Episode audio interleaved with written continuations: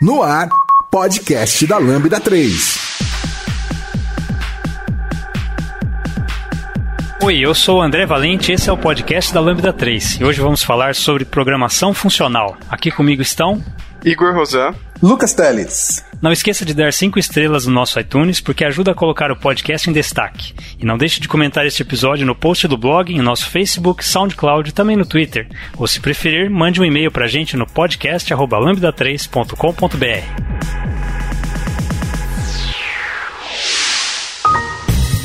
Você está ouvindo mais um podcast colaborativo produzido pela Lambda 3. Nos organizamos de forma democrática para que todos compartilhem conhecimento e boas histórias. Para ouvir no carro ou no caminho para o trabalho, temos muito papo sobre tecnologia, variedades, diversidade e muito mais. Encontre o caminho para novas ideias aqui no podcast da Lambda 3. Saiba mais sobre nossas soluções no site lambda3.com.br. Agora vamos lá, né, gente? Então a gente vai falar de programação funcional. Eu prometi esse podcast já faz um, um certo tempo. Lá no podcast eu gravei de F Sharp. É, eu falei, não, a gente vai gravar um sobre programação funcional, mais, mais, mais abrangente. E se acho que já faz ano, assim. Então, se eu prometi isso pra vocês, desculpem, mas aqui está. e assim, hoje acho que a gente está num momento do, do, de desenvolvimento de software que, é, que paradigmas são, são usados em todos os lugares. E programação funcional é uma coisa que está muito na moda, vamos dizer assim, né? É tão na moda e as acho que as, as coisas que são interessantes de programação funcional elas estão sendo absorvidas até por linguagens que não são funcionais a princípio ou não eram. Aí a gente entra na discussão. O que, o que, o que classifica, né? O que, que eu posso dizer sobre uma linguagem para falar que ela é funcional ou não? Ela tem características de funcional ou não? Essa é uma boa discussão para a gente começar aqui essa conversa. Deixa uma pergunta aqui. Funcional, por que, que tem esse nome? É, a coisa mais importante é, são funções, né? Eu acho que esse é o primeiro ponto e, o, e é o grande, o grande, a grande chave de programação funcional é que ela a ver com funções, certo? Aí você vai falar, tipo, a pessoa que programa orientado a objeto fala também escreva funções, os métodos são basicamente funções. O que vocês estão querendo dizer com isso, né? Tem muita aquela ideia, e assim, isso é um ponto só, tá? Acho que a gente vai. Tem, tem mais coisas interessantes sobre o que significa ser programação funcional. Mas é, as, as funções são coisas de primeira ordem, né? Que a gente fala. Elas são coisas. Então, uma função, uma linguagem de programação funcional, ela não é diferente de um inteiro, por exemplo, ou de uma string. Ela é algo que você consegue, por exemplo, passar como argumento para alguma coisa, ou retornar como um retorno de outra função. É, hoje isso é absurdamente comum, principalmente se você programa com JavaScript ou .NET, né, que é provavelmente o que a maioria das pessoas que escutam o nosso podcast, quando você faz um link ou quando você faz um map lá no array, você está passando uma função, um lambda, em JavaScript mais ainda, né, que é costume passar funções para lá e para cá. Acho que esse é um, é um primeiro ponto, né? Funções, elas são coisas. E você pode passar elas e retornar elas. É, eu poderia então considerar como a função ser um, um, tipo de dado dentro da linguagem? Por exemplo, é, eu tenho o tipo função quando eu defino em, em C Sharp lá. Então eu, eu poderia listar, por exemplo, inteiros, strings e funções como sendo um tipo de dado dentro de uma linguagem funcional? Exatamente. Eu acho que a ideia é, é, é, é você ter a função como no conjunto dos tipos e eu estou falando de forma bem abstrata, independente se a sua linguagem é dinâmica ou estática, é a parte da tipagem, você consegue definir um conjunto de tipos de funções que mapeiam de inteiro para string, por exemplo, né? E eu acho que essa é uma parte importante, né? Porque a gente está falando o que é uma função. Né? Uma função, se você for lá, inclusive na, na, lá na origem da matemática, uma função é um objeto que mapeia um domínio para outro domínio. Ó, falei quase igual um professor de matemática. É... Basicamente o que ela faz? É um túnel de transformação. Ela entra com alguma coisa e sai com alguma coisa. E ela é meio com uma caixinha preta ali dentro. Queria fazer a seguinte pergunta. Ó. Vocês falaram então o que é uma função em programação. A função main, se eu escrevo um código C, o meu int main lá, aquilo eu posso dizer que é uma função de programação funcional? É, isso é uma discussão interessante, porque teoricamente é uma função, afinal ela mapeia uma entrada para uma saída, certo? É, normalmente essa, o, é, o que talvez torne um pouco difícil de pensar nisso na parte mais funcional da ideia é porque ela são coisas que a gente não falou ainda, mas ela vai fazer provavelmente vários efeitos colaterais, dependendo do caso. A não ser que seja um, um int que, sei lá, um CLI de bash, por exemplo, que ele tem uma entrada e uma saída bem clara. É, inclusive, acho que isso é uma coisa bem interessante. O, o, os celais de. Né, celais, se você dá um, um LS, um grep no seu terminal, é, basicamente você está rodando uma função que tem um input e um output. Então, acho que sim. Você consegue interpretar que o int main lá do seu C++, ou até mesmo o static void main do int main, do caso, né, do seu C Sharp, é uma função, de alguma forma, certo? Ela mapeia uma entrada para uma saída. Eu acho que isso é o mais importante. Mas nem toda função se encaixa muito bem no que a gente consideraria uma programação funcional pura. Né? A gente vai entrar mais nessa parte do que significa ser pura, mas é essa a ideia. Então, assim, existem funções, vamos dizer, melhores e funções piores do ponto de vista da, daquilo que, que é desejável em programação funcional. Programação funcional, a gente pode escrever funções de certas maneiras X, de certa, certas maneiras Y, mas algumas funções a gente prefere escrever em relação às outras, é isso? É basicamente, né? Porque assim, é, como quase tudo em desenvolvimento de software, você vai tentar dar prioridade e ter a maior parte do seu código possível sendo um, uma parte mais fácil de você testar e principalmente uma parte mais previsível, certo? Então, funções que são fáceis de testar e são mais previsíveis são aquelas que você vai querer ter mais. Certo? Isso, isso, acaba sendo, isso faz sentido para a arquitetura de software como um todo, né? É, eu tenho uma ideia de função que também eu acho que cabe trazer, é que a função ela é uma abstração. Então é, eu tenho a minha entrada e eu tenho a minha saída e eu vou abstrair isso de alguma forma. Isso pode ser um cálculo ou, ou uma chamada para uma outra função. Então, é, é, é como se eu pudesse não me importar com o que está acontecendo ali, ou de outra maneira, é simplesmente fechar o meu contexto ali, né? Então eu vou resolver o meu problema dentro dessa função aqui. E aí eu vou aproveitar para compor isso em outras funções, né? Por exemplo, se eu tiver uma string e eu quiser convertê-la para letra maiúscula. Eu quero pegar todos os caracteres e gerar uma nova string com os caracteres em letra maiúscula.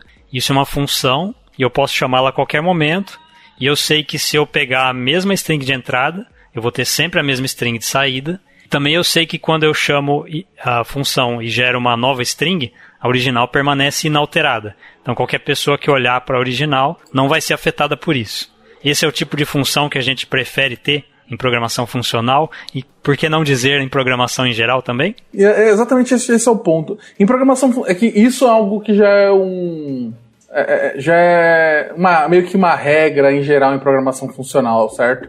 É, existe uma separação das funções que são fáceis de testar e previsíveis das funções que não são, certo? Essas são as que a gente chama de funções puras. Funções puras são funções que elas basicamente dependem apenas e totalmente de seus argumentos. Então, se eu passar é, 1 para uma função de toString, ela vai me retornar um, a string 1, certo? E não importa quantas vezes eu chame essa função com o mesmo argumento, ela vai me retornar sempre o, o mesmo retorno. É, até tem a ideia de se você conseguiria, você conseguiria transformar a sua função em um dicionário de argumentos e retornos, certo? Se você conseguiria, isso a gente chama de memorizar ela, é uma função pura, certo? É um pouco tricky essa parte, porque você pode ter efeitos colaterais ainda, certo? Então uma função pura não deveria ter efeito colateral. O que é um efeito colateral? Certo? Fazer um console log é um efeito colateral. É ler algum input do usuário é um efeito colateral. Lançar uma exception é um efeito colateral. Tem coisas, inclusive, que são mais complicadas. Por exemplo, é, obter a data atual do seu computador é um efeito colateral. Né? Todas as vezes, não importa, toda vez que eu chamar a função que obtém a, que usa a sua data, ela vai me dar um retorno diferente. É, e logo random também acaba caindo. Não, tudo que usa essas coisas que não são determinísticas são o que a gente fala que não são puras.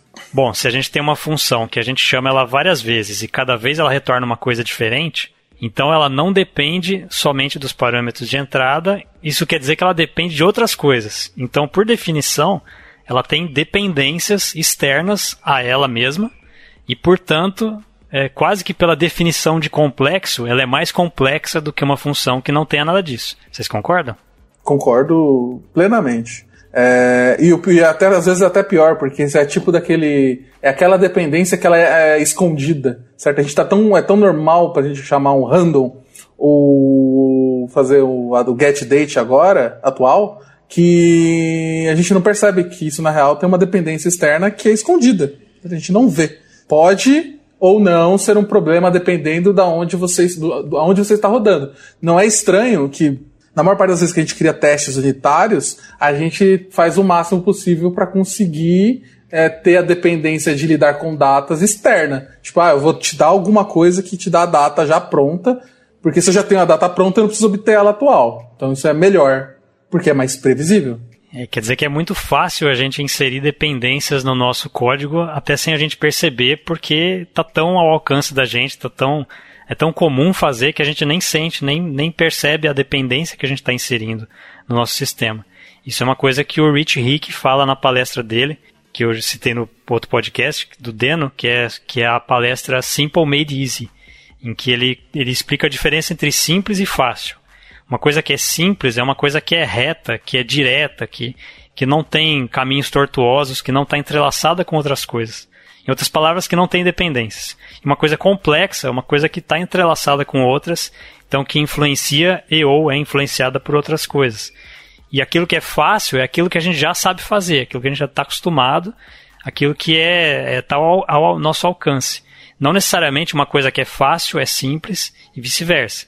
E segundo ele, quanto mais simples a gente faz o código, mesmo que seja mais difícil, a gente tem um código mais testável, mais fácil de compreender, de raciocinar sobre ele e, portanto, um código melhor. Resumindo. É, quando eu penso em, em, uma função pura, eu tento sempre fazer uma analogia com uma função matemática simples mesmo, né, de cálculo.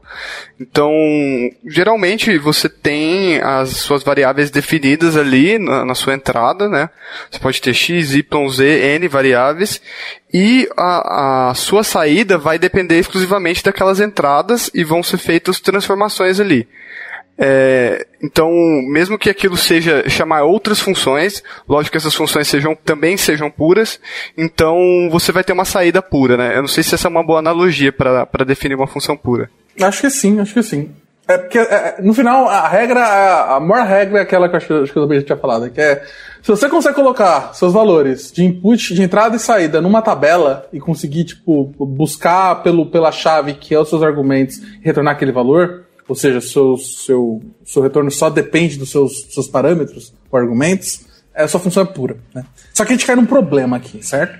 É, imagina um software totalmente feito com funções puras, ele não serve para nada. Porque ele não vai conseguir ler o usuário, ele não vai conseguir gravar no banco de dados, ele não vai conseguir acessar a rede. Isso é inútil. Ele não se comunica gente. com o mundo, né? Ele não vai comunica. ficar isolado do mundo. E aí a gente acaba tendo que lidar com a parte impura, né? É, e até tem a, o, várias formas de você lidar com isso, né? Ah, o que o, o pessoal usa bastante é o esquema de ports adapters, arquitetura hexagonal, que basicamente fala assim, ó, a borda do seu sistema ela é impura, né? Tipo, você tem uma borda, você tem uma, uma parte fina dele que se comunica com o mundo externo, né? É, e a parte da lógica, a parte é, que é mais importante do seu software, das suas regras de negócio, do que você realmente é, precisa, precisou testar, é, aquilo é puro, certo? O mais puro possível, né, nesse caso.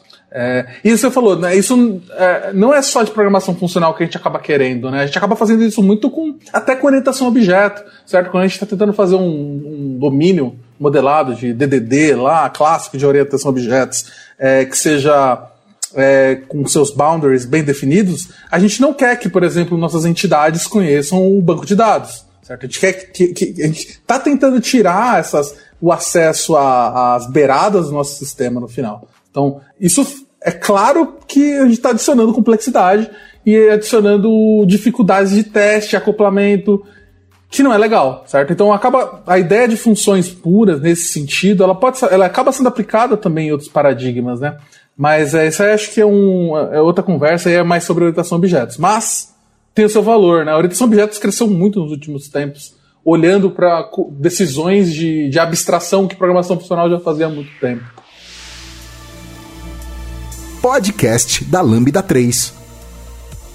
Ô, Lucas, eu tenho uma pergunta. pergunta. Em Java, em C Sharp, em JavaScript, por que, que quando eu chamo métodos da classe string, eu sempre obtenho uma nova string e não altero a string original. Ah, a gente vai cair num outro, num outro problema aqui, né?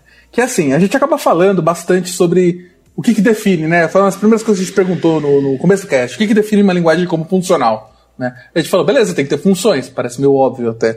É... E as funções têm que ser as coisas de primeira ordem. Isso é um ponto, né? Agora tem um segundo ponto, que é sobre imutabilidade. Há muito tempo a gente já vê em programação funcional tendo imutabilidade como uma coisa muito intrínseca dela.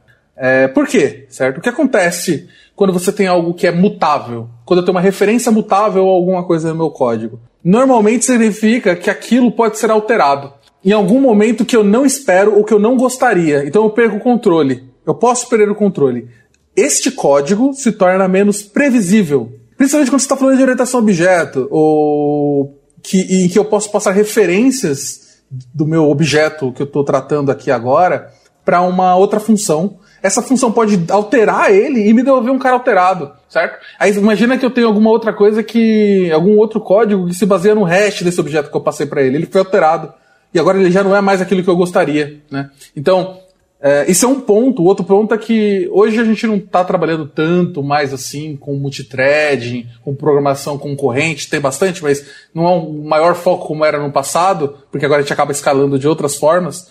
É, a gente acaba colocando mais instâncias rodando, ao invés de fazer com que tenha instâncias com mais cores. Imaginando uh, o problema de concorrência. Se eu, se eu tenho dois, duas threads alterando um valor ao mesmo tempo, eu não tenho nenhuma, nenhuma garantia de que aquele valor vai estar tá lá depois. Eu não consigo dizer. Então, de novo, previsibilidade.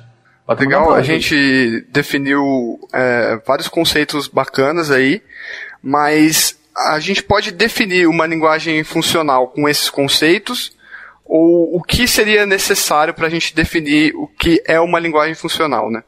Porque, por exemplo, a gente programa JavaScript, você pode programar de um jeito funcional. Você tem conceitos ali que vêm da programação funcional. Você tem C Sharp, que também possui funções que você encontra em outras linguagens. Mas o que define, por exemplo, uma linguagem puramente funcional?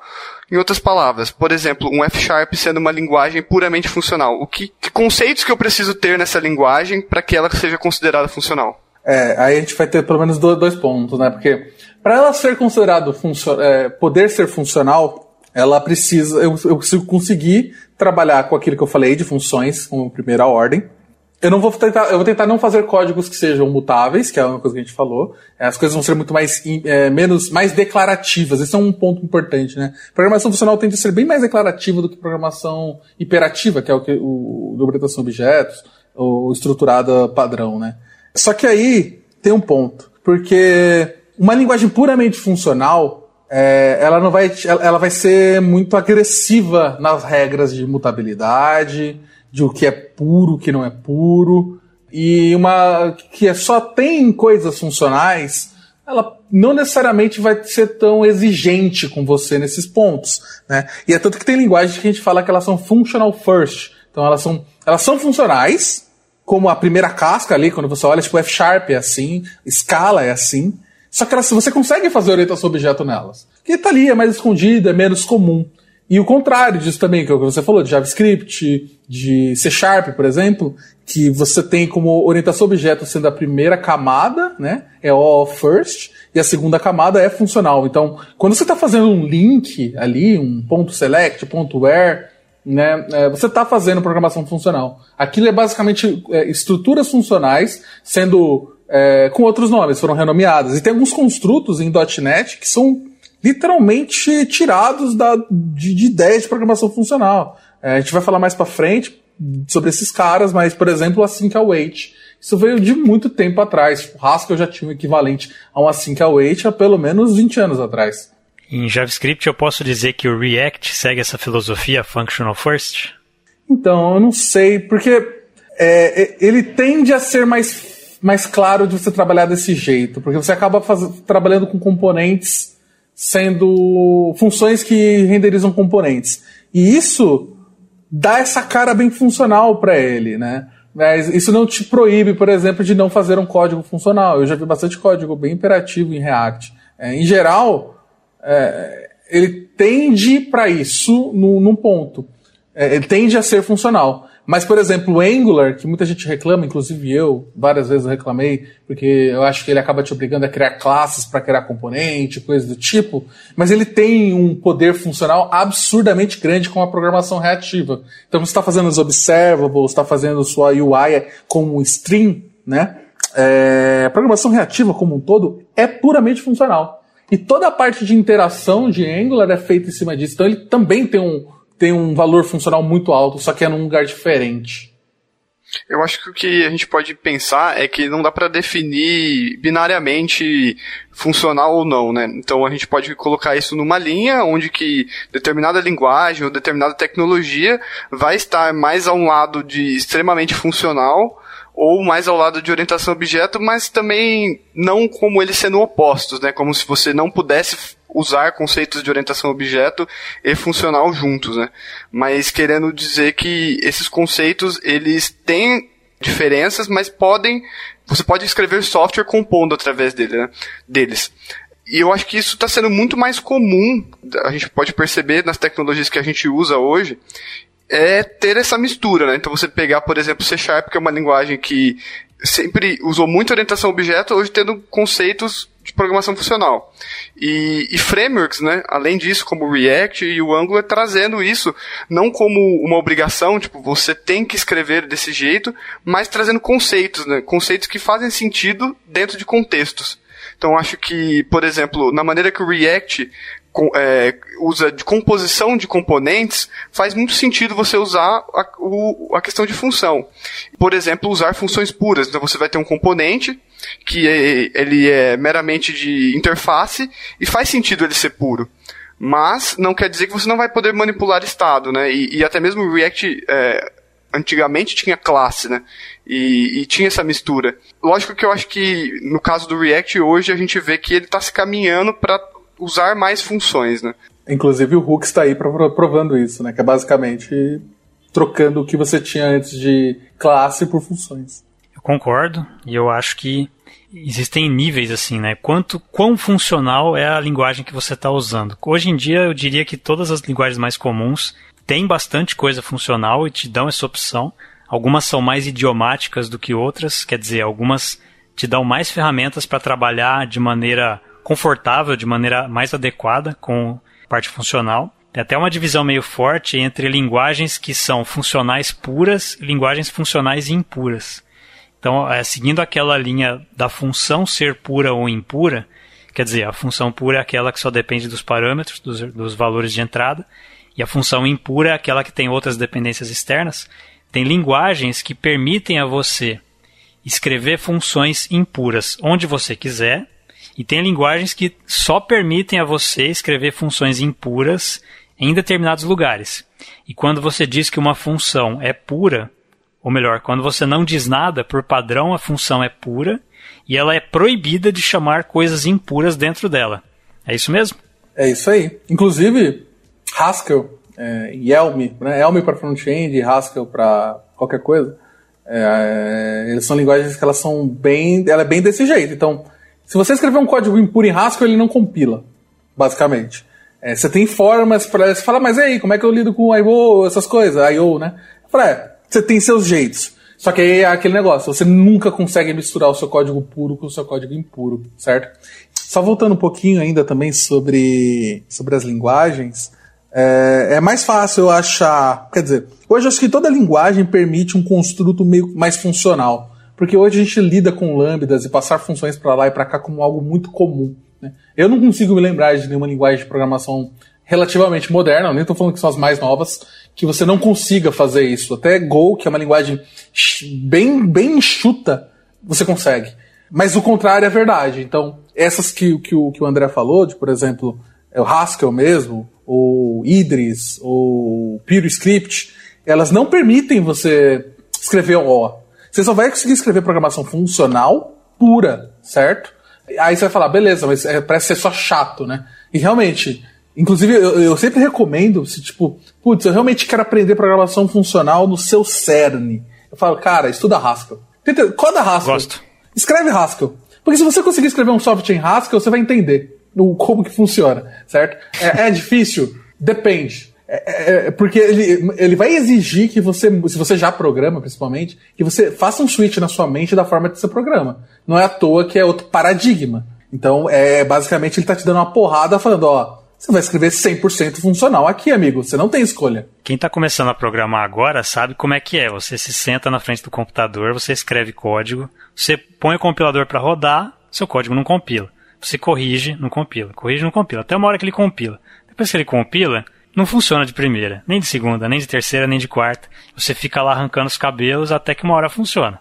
E você passa por isso muitas vezes até você conseguir escrever mais rapidamente um programa que funcione.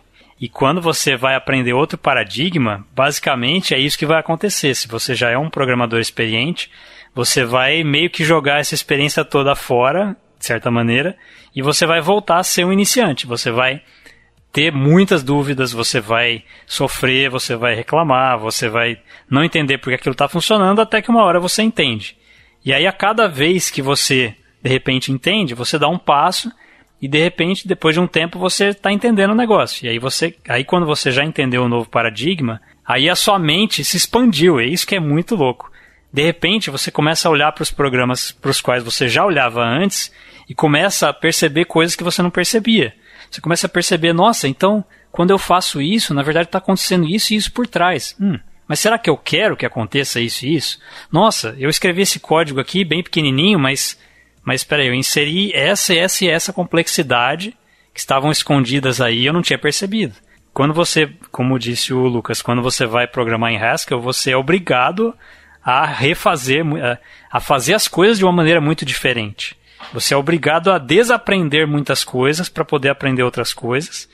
E eu recomendo também, também acho legal porque vai te forçar a entender o paradigma funcional e eu acho que vai facilitar você entender depois uma linguagem impura, como Clojure, por exemplo, porque você não vai correr o risco de fazer o que você não deve, porque você já aprendeu a fazer as coisas do jeito que deve e aí você pode ganhar novamente a liberdade de escrever código é, fora do padrão funcional. Isso, é, é, você vai falar sobre compilar, dependendo da linguagem que você estiver usando, tipo Elm, é, ele tem uma feature incrível, que para mim ela me vendeu na hora, quando eu vi, que é, se compilou não vai dar pau, é, não vai dar erro de runtime. É, isso é o tipo de garantia que só uma linguagem pura é 100% funcional consegue te garantir, com um sistema de tipos estaticamente forte e estaticamente tipado.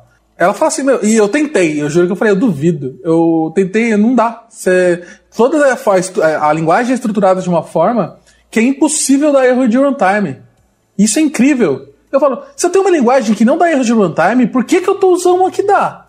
Se eu posso pegar os erros antes. Então, isso é, é, é, é a vantagem total, certo? De você usar o 100% do lado funcional. Claro que você vai acabar tendo outros tipos de complexidade. Lidar com esse tipo de coisa não é simplesmente um para um, né? A complexidade ela nunca some, né? Ela vai para algum lugar. Então, você provavelmente está passando essa responsabilidade pro compilador, ele vai ele vai analisar seu código e aí provavelmente ele fica complexo e o jeito que você escreve o código também se torna um pouco mais restritivo. É, então, essa essa ligação de você poder prever erros, ele tem a ver com a previsibilidade do, do código. E como que isso pode ajudar no fato de ele, ser ou não mais testável? Uhum. Já que uhum. você consegue prever sempre o que vai acontecer. Sim, é, então o que acontece?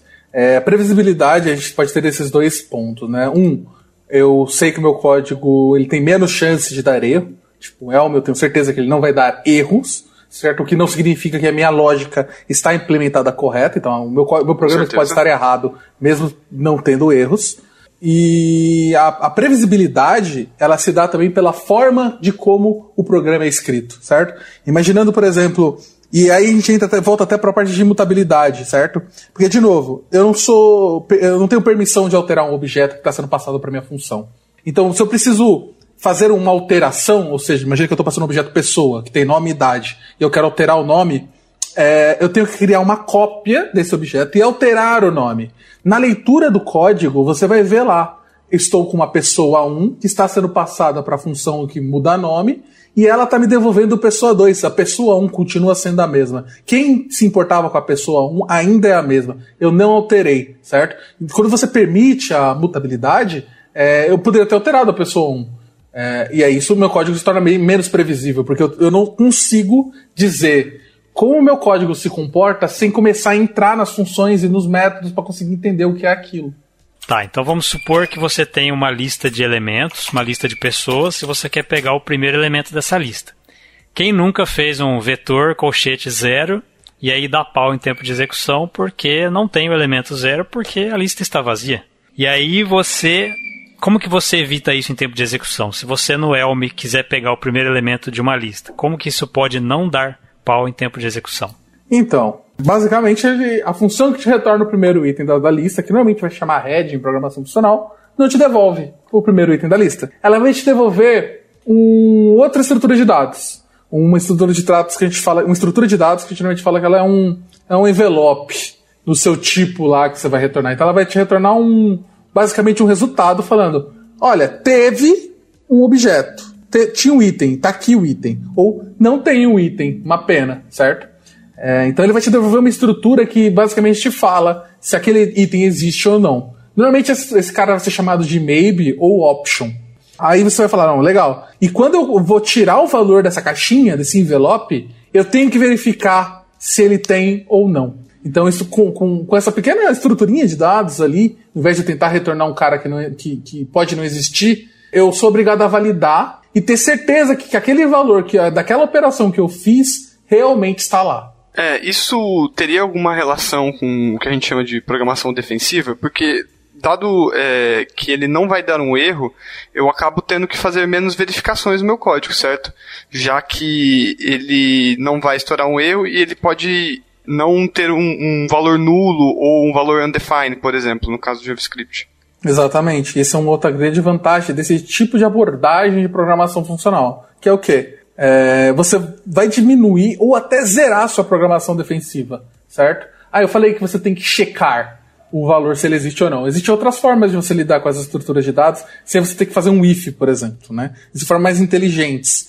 É, em geral, a ideia é você acabar com a programação defensiva. Porque eu não tenho que ficar fazendo try catch para saber se o negócio deu errado ou não. Eu não vou ter que ficar fazendo if undefined ou null, certo? Se aquilo deu errado ou não. Ainda mais em linguagens estáticas, normalmente o null e o undefined são estaticamente tipados, né? Eles são muito malignos.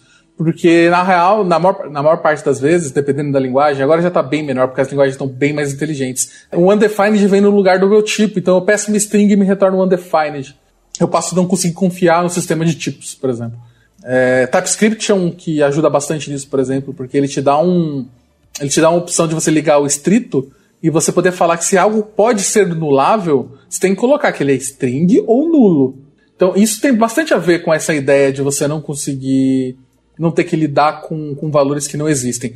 A, a, a vantagem do option ou do maybe, né, que são a mesma coisa, com nomes diferentes, é que você consegue, por exemplo, aplicar funções nele sem ter que você sem, sem ter que se importar que tem valor lá ou não tem valor. Então, imagina no exemplo que o André falou. Eu me dá o primeiro item da lista de clientes, certo? Então esse cara vai me dar um maybe cliente. Talvez seja um cliente, talvez não, certo? Eu só vou saber quando eu tentar tirar aquele cliente dali.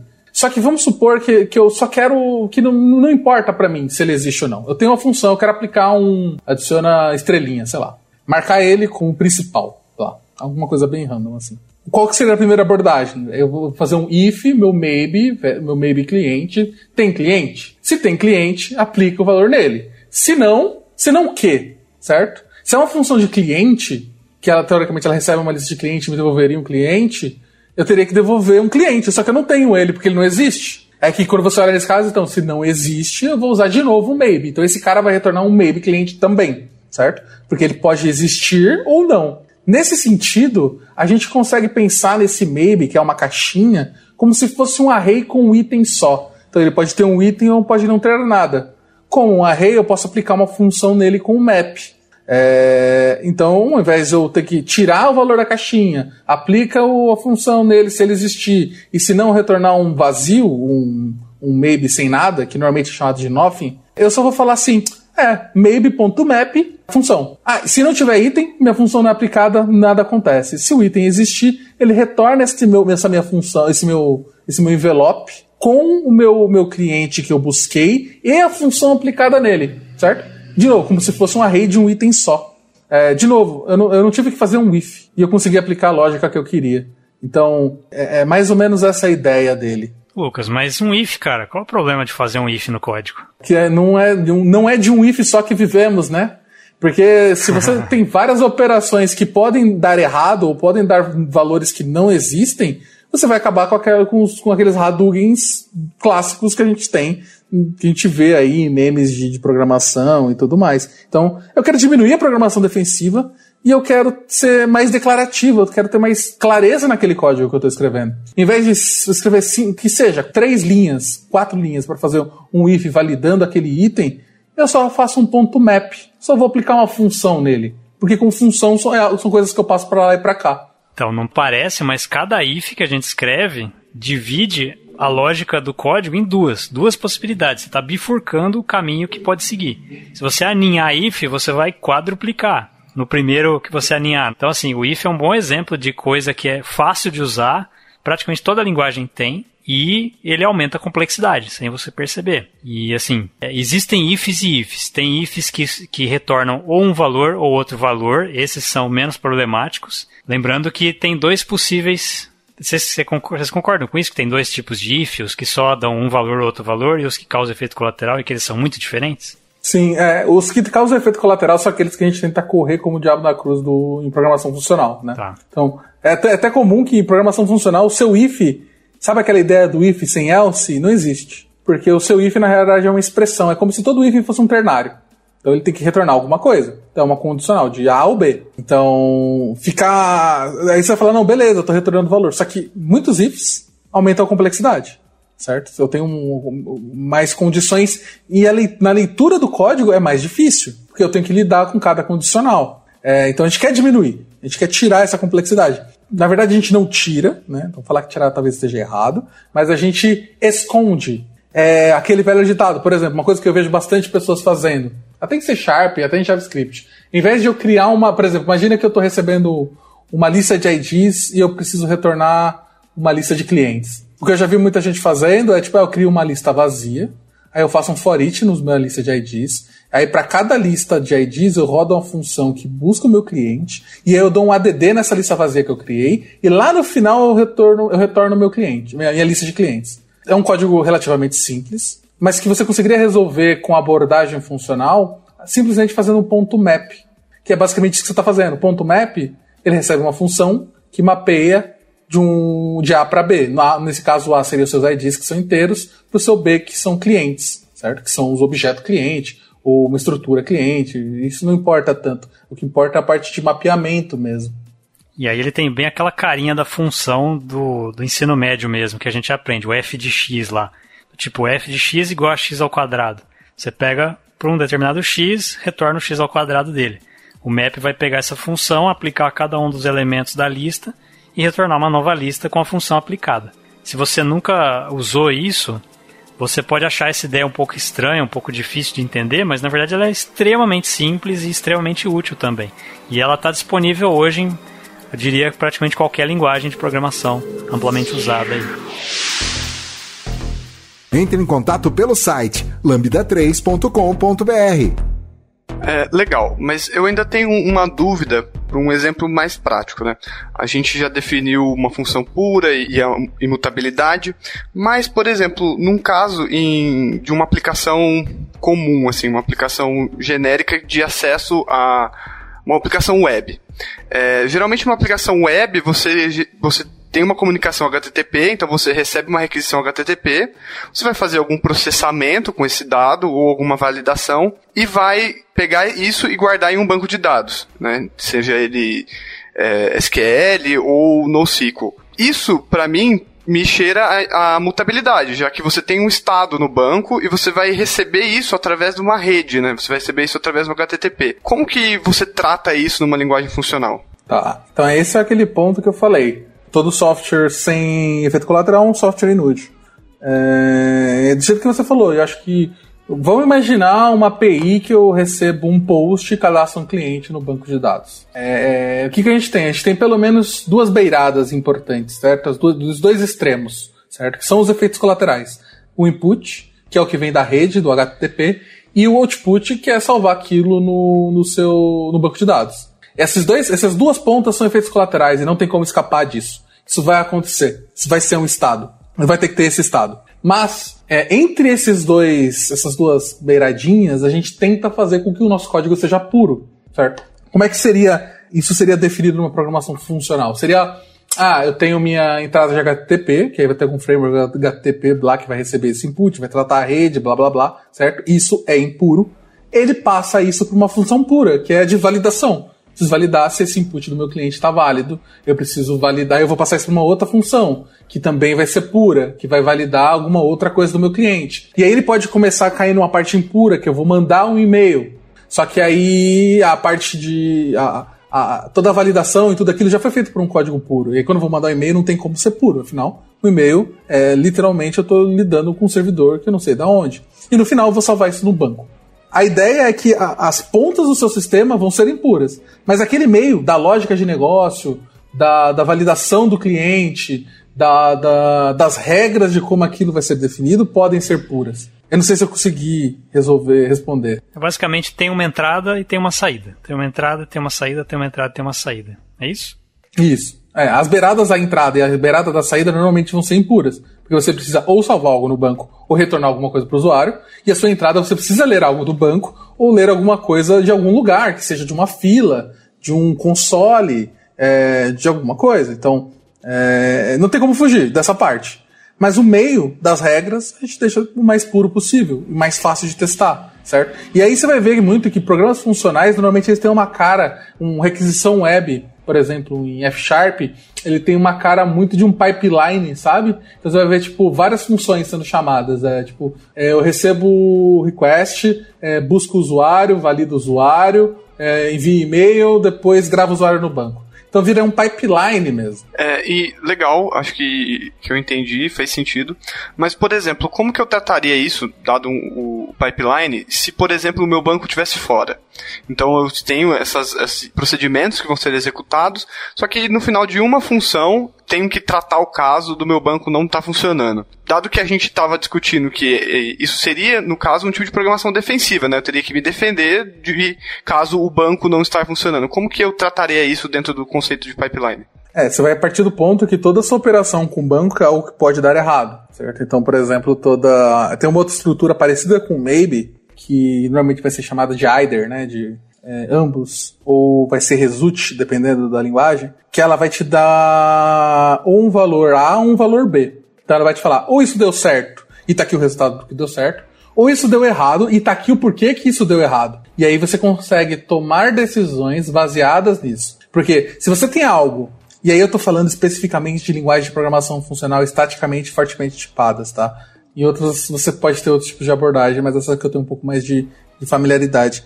É, você, se você quer tratar o valor o que deu certo na sua operação com o banco, você vai ter que tratar o, se o que der errado também.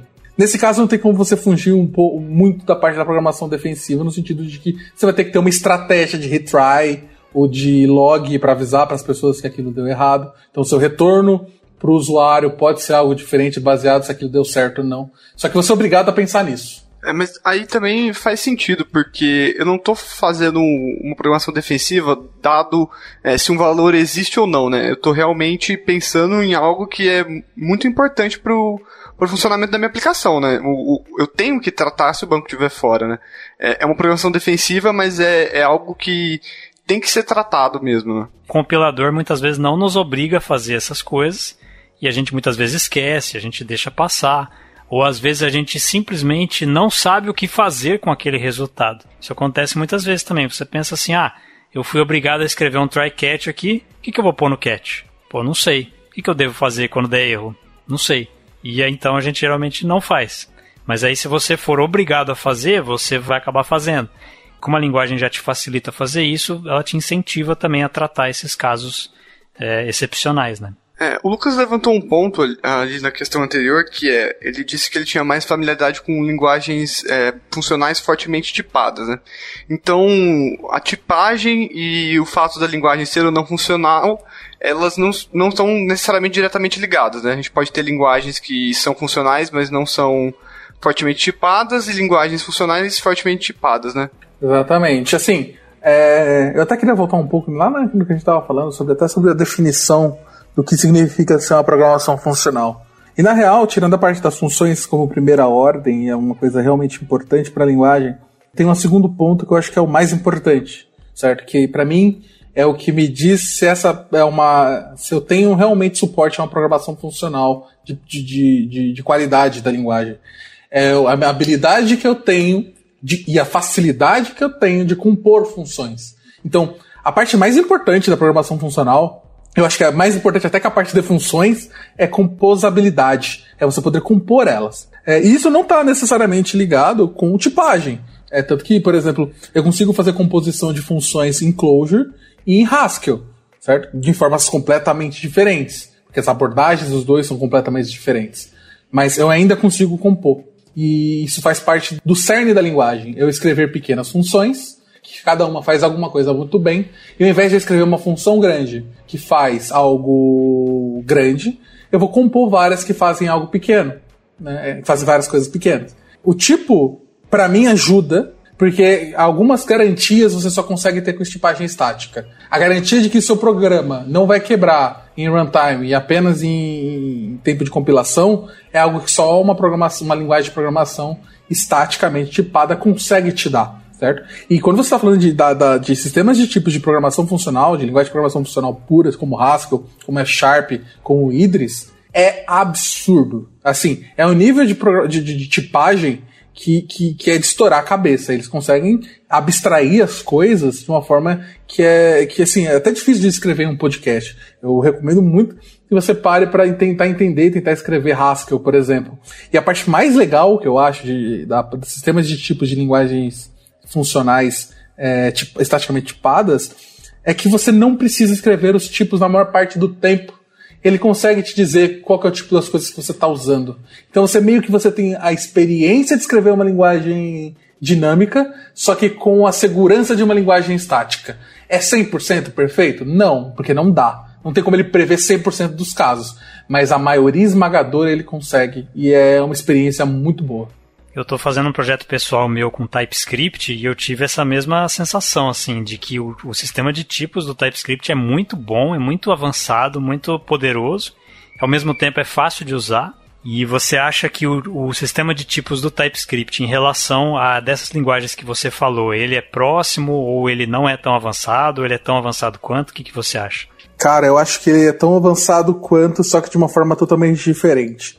TypeScript ele teve que partir um, de um por um caminho em que ele precisava representar uma linguagem que já existia, que é dinâmica, só que de forma estática. Então, ele teve que optar por formas diferentes de lidar com tipagem, tanto que a tipagem do TypeScript é baseada em estrutura e não em nomes, certo? Então, basicamente, em TypeScript, se eu tenho duas, duas, duas interfaces, dois tipos com a mesma estrutura, eu consigo usar um no lugar do outro. Em Haskell, eu não conseguiria fazer isso, porque o nome daquilo importa. Ele está num caminho diferente de tipagem, só que no sentido de, do que ela consegue fazer, a garantia que o TypeScript dá, ele está no mesmo nível de poder, só que eu acho que ele não está no mesmo nível de facilidade, de ser um que eles chamam de sistema de tipos prazeroso. É, em F Sharp, por exemplo, eu posso receber um, um argumento da minha função, e F Sharp é estaticamente tipado, é .NET, basicamente, e aí eu vou falar, eu vou usar esse meu tipo ali embaixo. Eu vou falar que A, sei lá, recebi o argumento A e ele vai ser A, X vai ser A igual a mais 1 ele vai olhar para o seu A mais 1 e vai falar: hum, você está somando com 1, né? 1 é inteiro. Soma é uma operação entre inteiros. Então A só pode ser inteiro. Então em nenhum momento eu disse. Quando eu usei, ele, ele definiu o tipo para mim. Ele está definido lá. Se eu colocar o mouse em cima, ele vai falar: ah, é inteiro. Certo? Esse é o tipo de coisa que eu não tenho no TypeScript ainda. Na maior parte dos casos, algumas coisas têm retorno de função, é, em declaração de, de constantes, mas eu não tenho ainda para argumentos, por exemplo.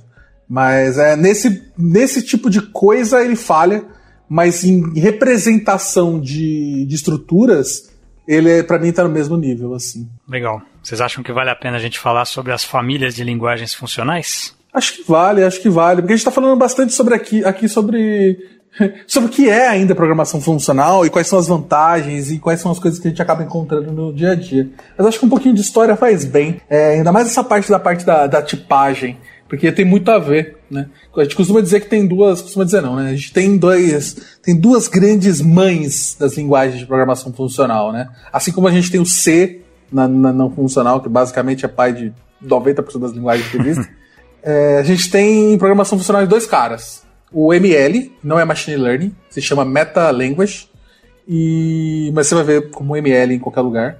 E, e o Lisp, né? O famoso Lisp.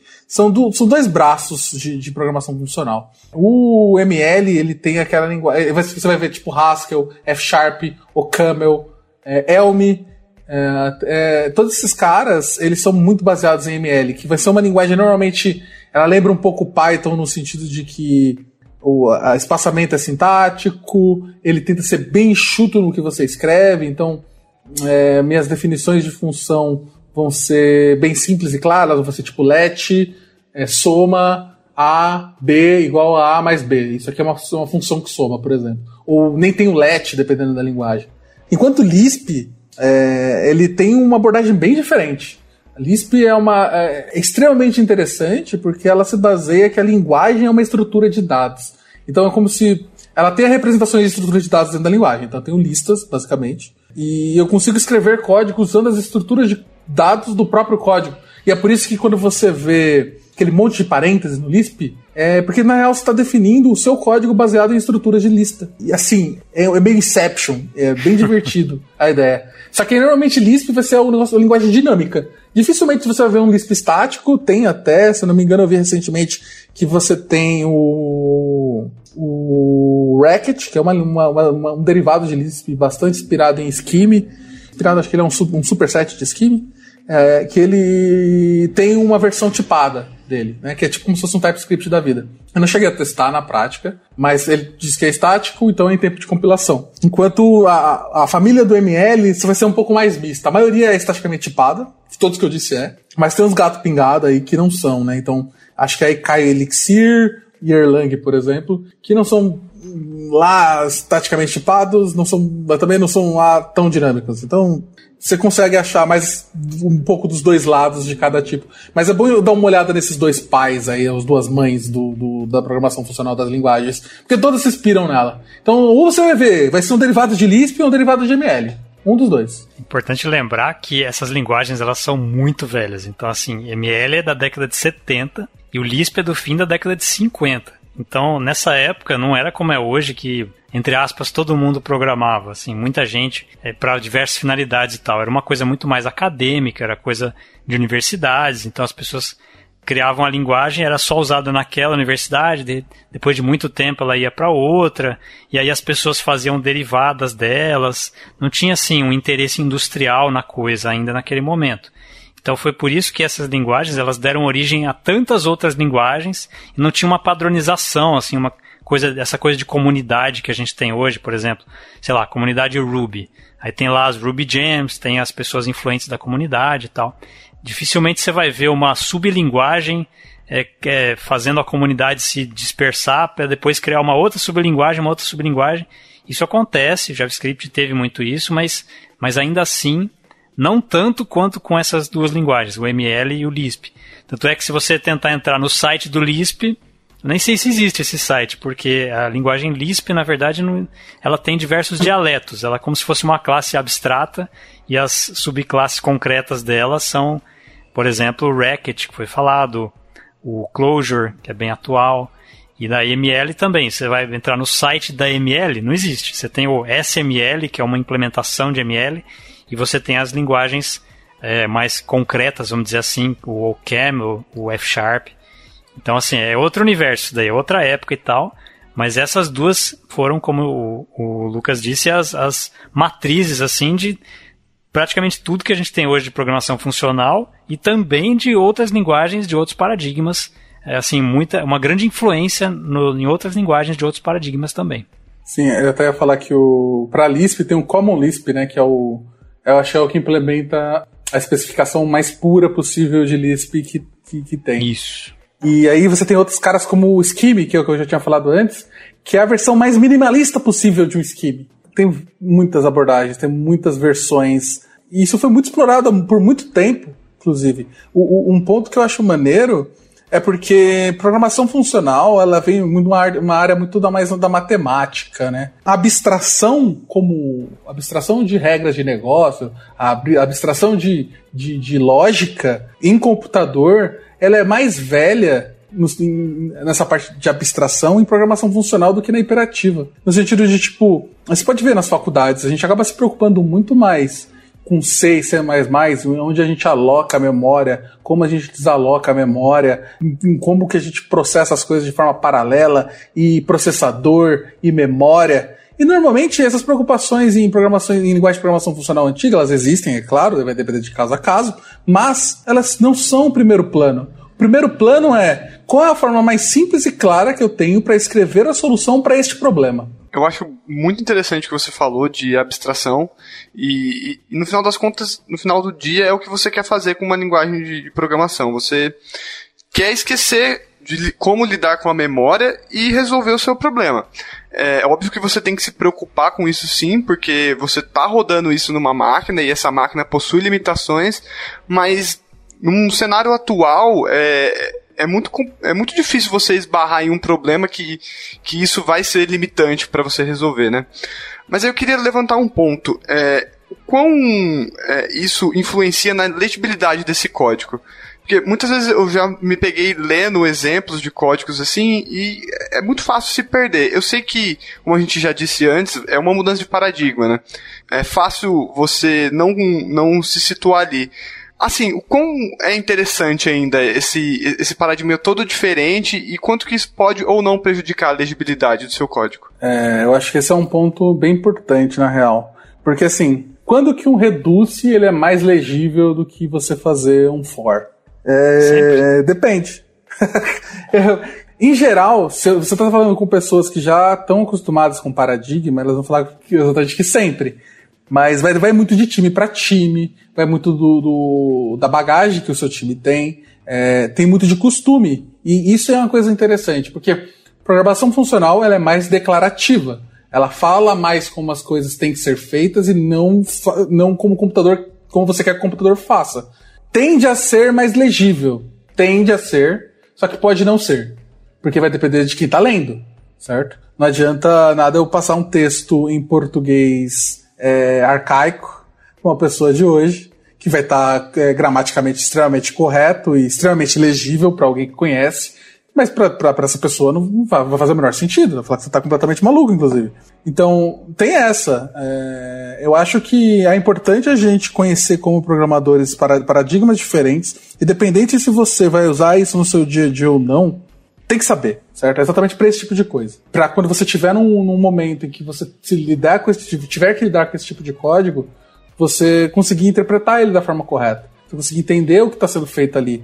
E você conseguir escrever isso também. Você conseguir passar isso para as pessoas do seu time e acabar tornando, é, no fim, as coisas mais mais legíveis para todo mundo. Se você escrever bonitinho, e aí não é só, só, escrever programação funcional, não vai fazer com que o seu código seja perfeito, bonito, extremamente legível. Certo? Você vai ter que se preocupar ainda com nomes das funções, nome das variáveis, é, responsabilidade de cada uma. Você tem esses, os mesmos tipos de, de, de, de compromisso que você tem com o código que você escreve não funcional, você tem que ter com funcional certo?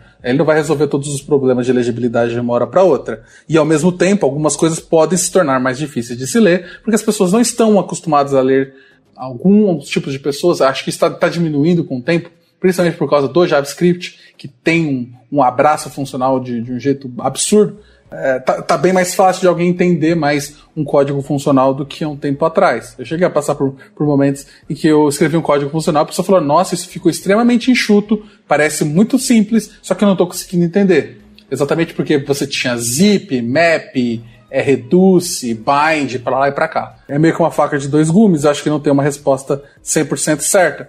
É, a minha resposta pessoal é que eu acho mais legível. É, em todos os casos, eu sempre opto mais por uma abordagem funcional. Talvez no caso do ouvinte, que está aí agora, que está aprendendo, que talvez não saiba direito ainda é, como compor as funções, ou que esteja num time que as pessoas não sabem nada disso, mesmo que ela, e ela esteja muito empolgada, tem que tomar um certo cuidado.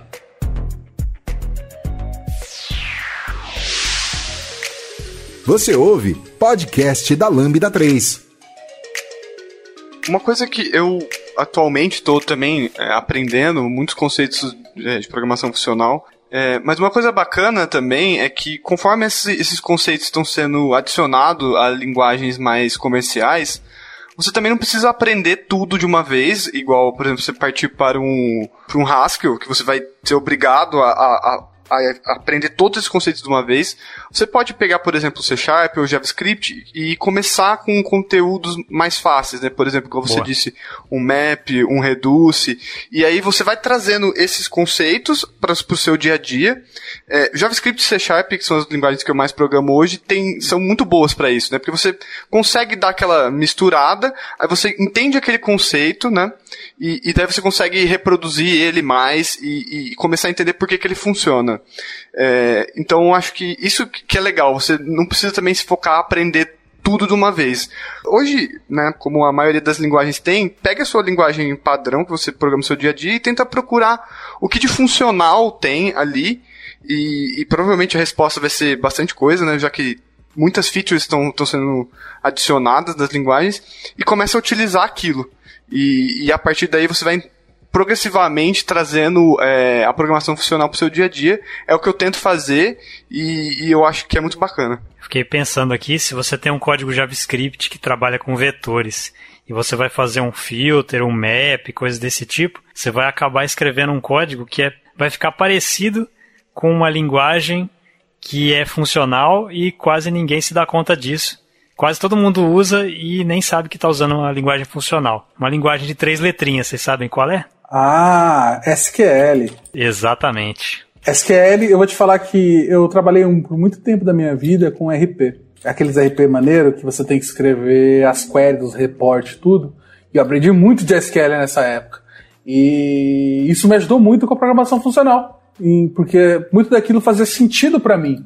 É, eu sei que, se, dependendo do ouvinte vai falar que está ouvindo agora, SQL não necessariamente é programação funcional. Né? Ele tem um outro paradigma, tem um outro rolê. Só que ele é muito próximo, no sentido que ela é declarativa. É tanto que é fácil você escrever um SQL que seja difícil, difícil de ler, né? É bem comum. Mas o mapeamento de SQL é o mapeamento, então a função de mapeamento de SQL para programação funcional é algo é, relativamente ok de você entender. Se você, se você entende fazer uma query de select, que é basicamente um map, com um where, que é basicamente um filter, com um group by, né, que é basicamente um agrupador, um group by, que pode ser um reduce no caso é, você está meio que fazendo com a mentalidade funcional ali. Não é à toa que no C Sharp o map se chama select, que o reduce se chama aggregate, que o filter se chama where. E aproveitar então, eu vou falar outra coisa que, que o Igor falou sobre usar. Você usar no seu dia a dia e aprender aos poucos programação funcional na linguagem que você trabalha. Você trabalha com Kotlin, com C Sharp, com JavaScript, tem coisas funcionais, tem coisas funcionais absurdamente avançadas você consegue em JavaScript com Uranda ou em C Sharp com Language Extension, você consegue fazer funcional tipo puro, quase não dá, mas é tipo, você chega ali perto. Só que eles literalmente jogam fora tudo que você conhece da, do padrão daquela linguagem para você conseguir mudar é, o estilo dela. E é, talvez eu até questione se aquilo vale a pena ou não. Porém, é, tem momentos que você fica com dúvida. Tem vários momentos, inclusive eu, eu nem preciso ir para C Sharp, eu estou em F Sharp, linguagem que eu estou acostumado, que eu gosto. É, só que ela não é estritamente pura em tudo que eu faço, ela me deixa escrever efeito colateral onde eu quiser. É, e ela tem alguns construtos que lembram programação imperativa. Não é, mas lembra de propósito para ser mais, mais convidativa às pessoas que vêm do C Sharp até. É, e tem vários momentos que eu me vi escrevendo F Sharp e falando, tá, é, eu não sei se essa abordagem que eu estou tendo ela é pura, 100% pura. Porque às vezes é ambíguo. É, é ambíguo no sentido de, tipo, será que do jeito que eu estou fazendo aqui tá certo? Será que eu faria isso é, em Haskell? E aí eu descubro escrevendo em Haskell. Então, ah, o que eu quero dizer? Se você se, se interessa em programação funcional, é, aplica isso na sua linguagem do dia a dia, faz lá seus filters, seus maps, seus reduce. Mas, é, se você realmente quer entender sobre a, o, o mindset funcional, usei mindset, gente, desculpa. É... Mentalidade? é, você está usando mentalidade. Você escreve um Haskell. Eu não estou falando para você fazer um HTTP, um servidor HTTP em Haskell. Eu não estou falando para você fazer um, nenhum projeto gigante. Pega um probleminha de dojo, faz um jogo da velha em Haskell. Já vai Boa. ser um negócio absurdamente difícil a primeira vez que você tentar. Você vai falar, ah, mas porra, sou um jogo da velha, eu fiz isso na minha primeira ano da faculdade, em C, vai ser de boa. Não vai. Ah, meu vai. amigo. Porque eu fiz isso, eu já tinha codava já uns 5, 6 anos, aí o meu professor da faculdade falou, ah, faz aí um joguinho da velha em Haskell. Foi sofrido, hein? Foi sofrido. mas saiu. Muitas coisas eu não entendi na época, eu fui entender mais, mais depois, mas, tipo, vale a pena você tentar. Faz um Fizzbuzz, sei lá, que seja. É, procura implementações diferentes disso, porque provavelmente a primeira que você fizer, se você for que nem eu, vai ficar horrenda. E aí você vai ver outro jeito que outras pessoas fizeram, e você vai ver, caraca, dá para fazer desse jeito. Olha que maneiro, olha que divertido. É, então, é literalmente um. Você está aprendendo. Eu até lembro que tem uma frase, acho que eu não lembro agora de quem que é, mas que era uma linguagem de programação que não faz você pensar diferente, não merece a pena ser, não vale a pena ser aprendida. Né? Então é aquele velho ditado: se você conhece inglês canadense, por que, que você vai aprender inglês americano? O que, que você está ganhando? O que você está ganhando de verdade se você conhece C Sharp e está aprendendo Java? A não ser que você tenha alguma necessidade específica de um tipo de algum tipo de projeto que você tenha que aprender Java, mas só porque sim, aquilo não vai te agregar nada, né? Não porque Java é uma linguagem pior do que C Sharp ou C Sharp é uma linguagem pior que Java, mas porque a forma que você pensa para resolver nas duas linguagens provavelmente vai ser muito parecida. Então, quando você aprende um Haskell, quando você aprende um Clojure, você está saindo da sua zona de conforto. Eu acho que isso é extremamente importante. Isso vai ajudar com que você consiga olhar para a sua linguagem do dia a dia e aplique é, esses conceitos nela é, com mais consciência daquilo que você está fazendo. Vou deixar um probleminha legal aqui para quem quiser. Imagina que você está jogando um bolão da Mega Sena e você vai fazer vários jogos. Cada jogo tem, cada jogo tem seis números e você quer ver depois que sair o resultado se você acertou ou não, ou então qual foi o máximo número de acertos que você teve. Então você vai ter aí uma lista de, sei lá, 10 jogos, cada um com seis números, e você vai ter um jogo que é o certo, que é o resultado final, que tem os seis números. E aí você tem que comparar, contar quantos acertos teve, para ver é, é, no, no, no fim das contas de todos aqueles jogos se deu certo ou não. Boa. É, e assim, não tenha medo de, de, Porque vai ser doloroso, tá? Vai doer. Eu já aviso antes. Pode perguntar. Normalmente, as comunidades de programação funcional de Haskell, de F-Sharp, de Clojure, são muito de boas. O pessoal responde, o pessoal ajuda. É, se você tentar fazer e tiver dificuldade, pode chamar a gente aqui no, no nosso Twitter, pode comentar aqui no post desse podcast, que a gente vai responder. A gente vai fazer o possível para ajudar também. Porque a gente, eu, eu, particularmente, eu sei, eu acho que as outras pessoas aqui também, eu amo muito a forma de codar de programação funcional e está cada vez mais sendo disseminada e eu realmente gostaria de disseminar mais. Né? Eu gostaria realmente de ver projetos .NET com F Sharp. Eu sei que vai ser é quase um sonho impossível de se realizar no Brasil, embora tenha algumas empresas mais fora do Brasil, né, que, que acabam usando. É, é um sonho que a gente fica aí, né? Quem sabe? Quem sabe um dia, né? Então, né? E aí a gente acaba caindo num outro mito comum em quem conhece pouco, não conhece de programação funcional, que vai falar: "Ah, mas eu não consigo usar isso aí para tudo. Isso aí vai ser melhor para mercado financeiro, para coisas científicas". É, eu costumo dizer, você não está errado. É verdade, é muito bom para isso. Mas ele é melhor ainda para aplicações line of business certo? É, não tem nada, e isso é uma coisa muito importante para dizer, não tem nada que você consiga fazer com uma linguagem de programação não funcional que você não conseguiria fazer com uma linguagem funcional ou uma abordagem funcional, no caso. Isso ainda se dá muito no caso da origem dessas coisas, porque se você for olhar, é, programação funcional lá, o ML o Lisp, eles vieram inspirados por uma coisa chamada lambda cálculos que a gente não vai entrar aqui em detalhes exatamente do que, que é, mas é basicamente uma especificação de computação. Existe um outro caminho de uma outra pessoa muito famosa, chamada Alan Turing, que criou o que a gente chama de máquina de Turing, que é o que define basicamente como todo e qualquer computador funciona hoje, certo? Que é como a gente lida com algoritmos, como é que a gente conhece a complexidade de algoritmos e tudo mais. Né? São duas abordagens que falam sobre computação. A parte mais legal, e inclusive eles ficaram em treta por muito tempo no passado, é que foi descoberto que eles são isomórficos. Então eu consigo mapear uma solução em lambda cálculos para a máquina de Turing e vice-versa. Então, matematicamente e teoricamente, eles são equivalentes ou isomórficos. Tem um vídeo muito legal do canal Computer File em inglês que explica isso daí, é em detalhes assim a história do do Lambda Cálculos, é a relação dele com a máquina de Turing, muito legal para quem se interessa por essa parte mais teórica, mais matemática. A gente Legal. vai deixar o link aí no post. Então o que você quer dizer é que mesmo eu utilizando é, uma linguagem funcional, eu consigo é, modelar qualquer tipo de programa. Isso, qualquer problema é, que seja, possa ser resolvido em tempo polinomial, você conseguiria resolver do, usando o equivalente de uma, de uma programação funcional, no caso.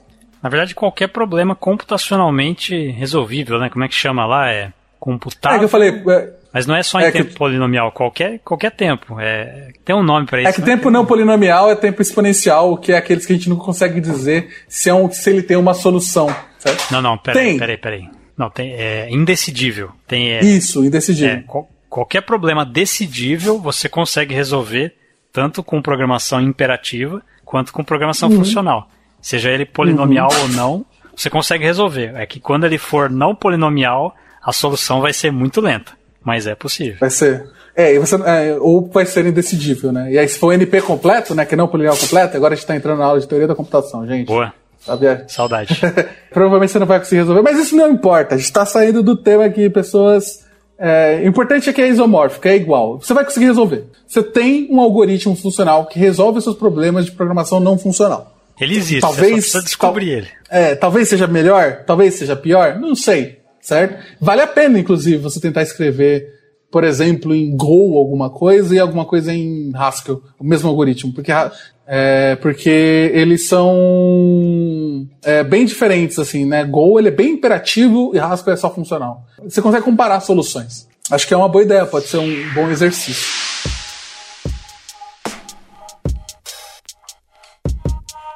Já deu as cinco estrelas no iTunes pro podcast da Lambda 3? Vai lá!